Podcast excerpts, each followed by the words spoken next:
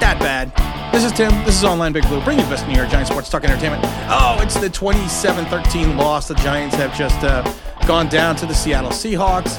You know, it's it's one game, it's one loss. The Giants are six and two. We weren't going 16 and one.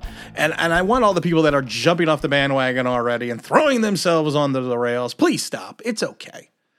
It's okay. You know, it's fine. It's it is what it is. Sometimes you're going to run into teams that are going to have a better day. Sometimes I've said it before. The football is the shape for a reason. It's that odd shape for a reason because you know what the fact is. It's going to bounce differently every day. Some days you're going to get those bounces. Some days you're not going to get those bounces. So at the end of the day, at the end of the day, this does not make the Giants any less of a playoff contender. This doesn't make the Giants any less of a team that may be, you know, improving. It doesn't. It doesn't whatsoever. All it means is you lost to Seattle 27 13. That's it. Now, the only thing that you have to look at is it does show, and they did highlight, and I have to give Pete Carroll credit because I don't understand sometimes how some of these teams don't attack the Giants in certain regards. And Pete Carroll actually took a page out of the uh, the Bears playbook, which was very simple. When Daniel Jones rolls out, you keep a spy on him and you cover the tight end. Once you do that, it limits his options. And this is probably one of the first games that I think Kafka really didn't make that halftime adjustment. Didn't really didn't really go to something different.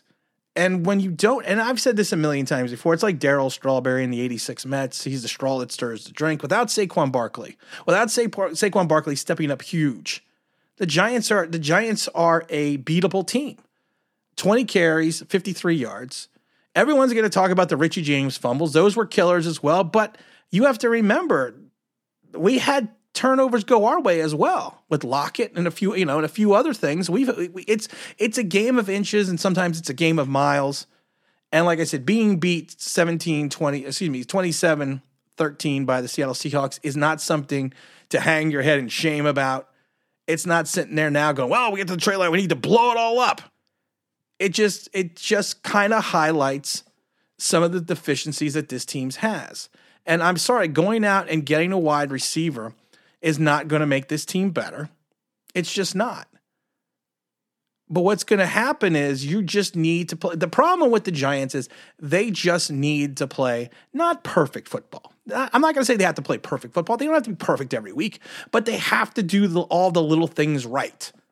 They have to control the clock. They have to have those extra yards in reference to rushing. Because right now we, we rushed the ball 28 times or 78 yards. The rushing game got shut down and then once the rushing game, game got shut down, they were easily able to turn around and control the passing game. Now, I think it's funny that if you look at the time of possession, the Giants did control the time of possession 33 minutes to 26 minutes. So they controlled the time of the possession, but they lost the battle of the turnovers. They they had two turnovers, two lost fumbles to to Seattle's, you know, one lost one, one you know, one fumble, one lost fumble you just can't make the you just can't make the mistakes the Giants make are made today and expect them to win. Now, you know, Mr. You know, Mr. Fabian, he he's been he looked he's looked awesome the last couple weeks, he, but he came down to earth a little bit. But that's fine. He's gonna he's gonna do that.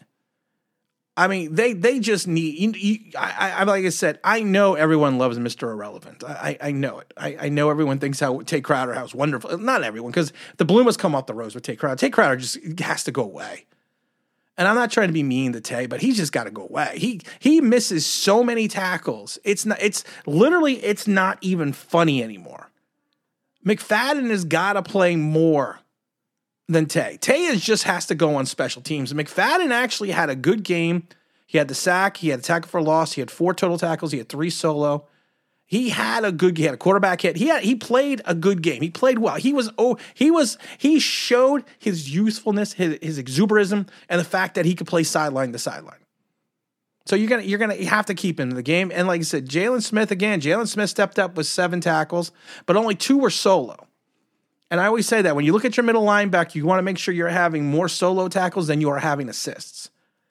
It was just one of those games that, you know, I don't want to say Seattle had our number, but they did all the things that the Giants usually do. And the ball usually the the breaks that the Giants have been getting for the last six, five, six weeks went against them this time.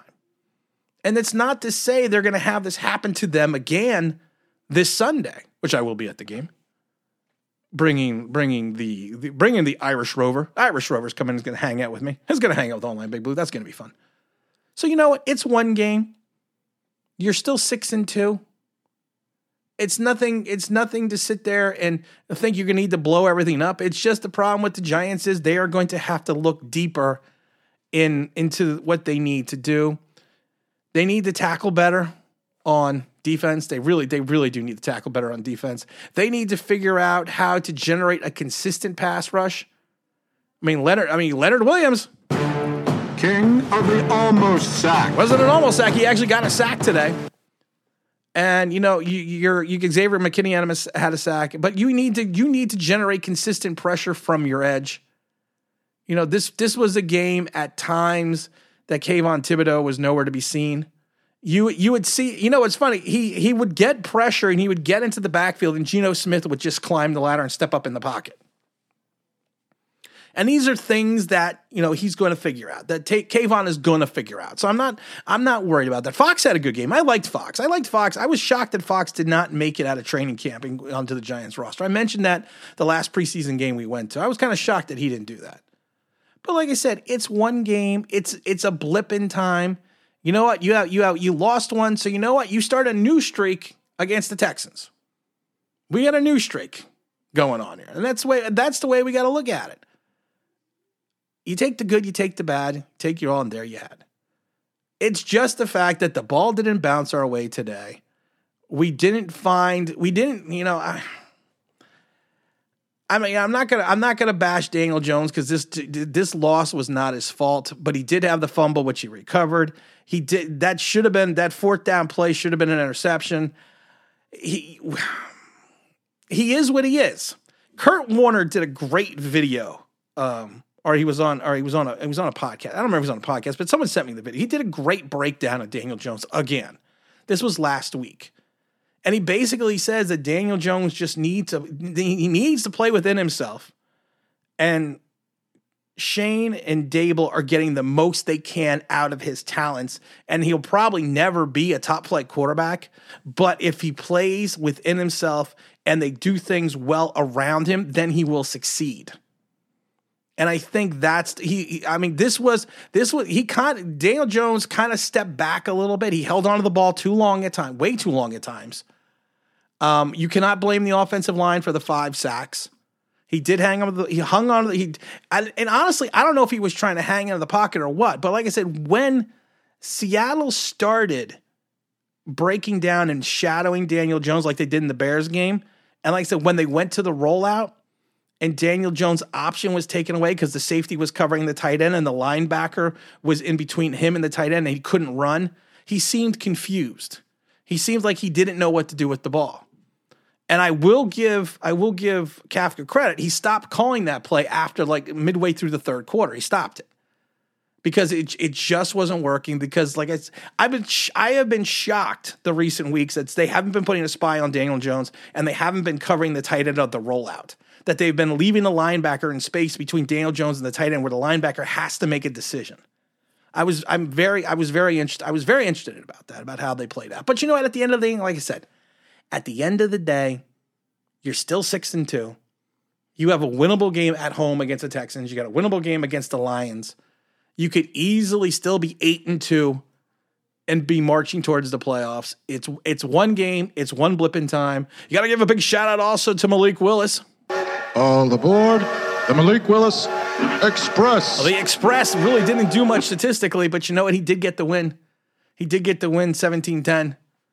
And I, I, didn't think they were going to allow him. I, I didn't the way that Henry was running the ball. I didn't I didn't think Vrabel was going to allow him to um um you know to throw today. So so but I got to give him a big shot. And, got, and you know and and best of luck to Richie James. Like I said, with that concussion he has, um, it is what it is, guys.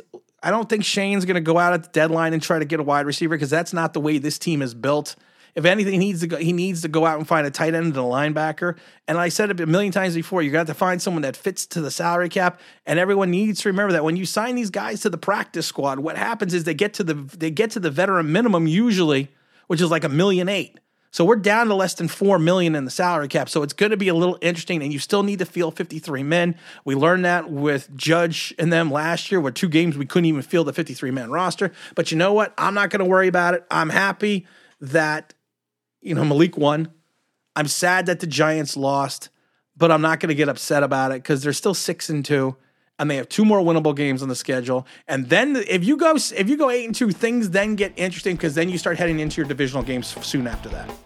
And again, this is Tim with Online Big Blue, bringing the best in New York Giants sports talk entertainment. And as always, if you like, you subscribe. If you're reading that, like doing it means that you also.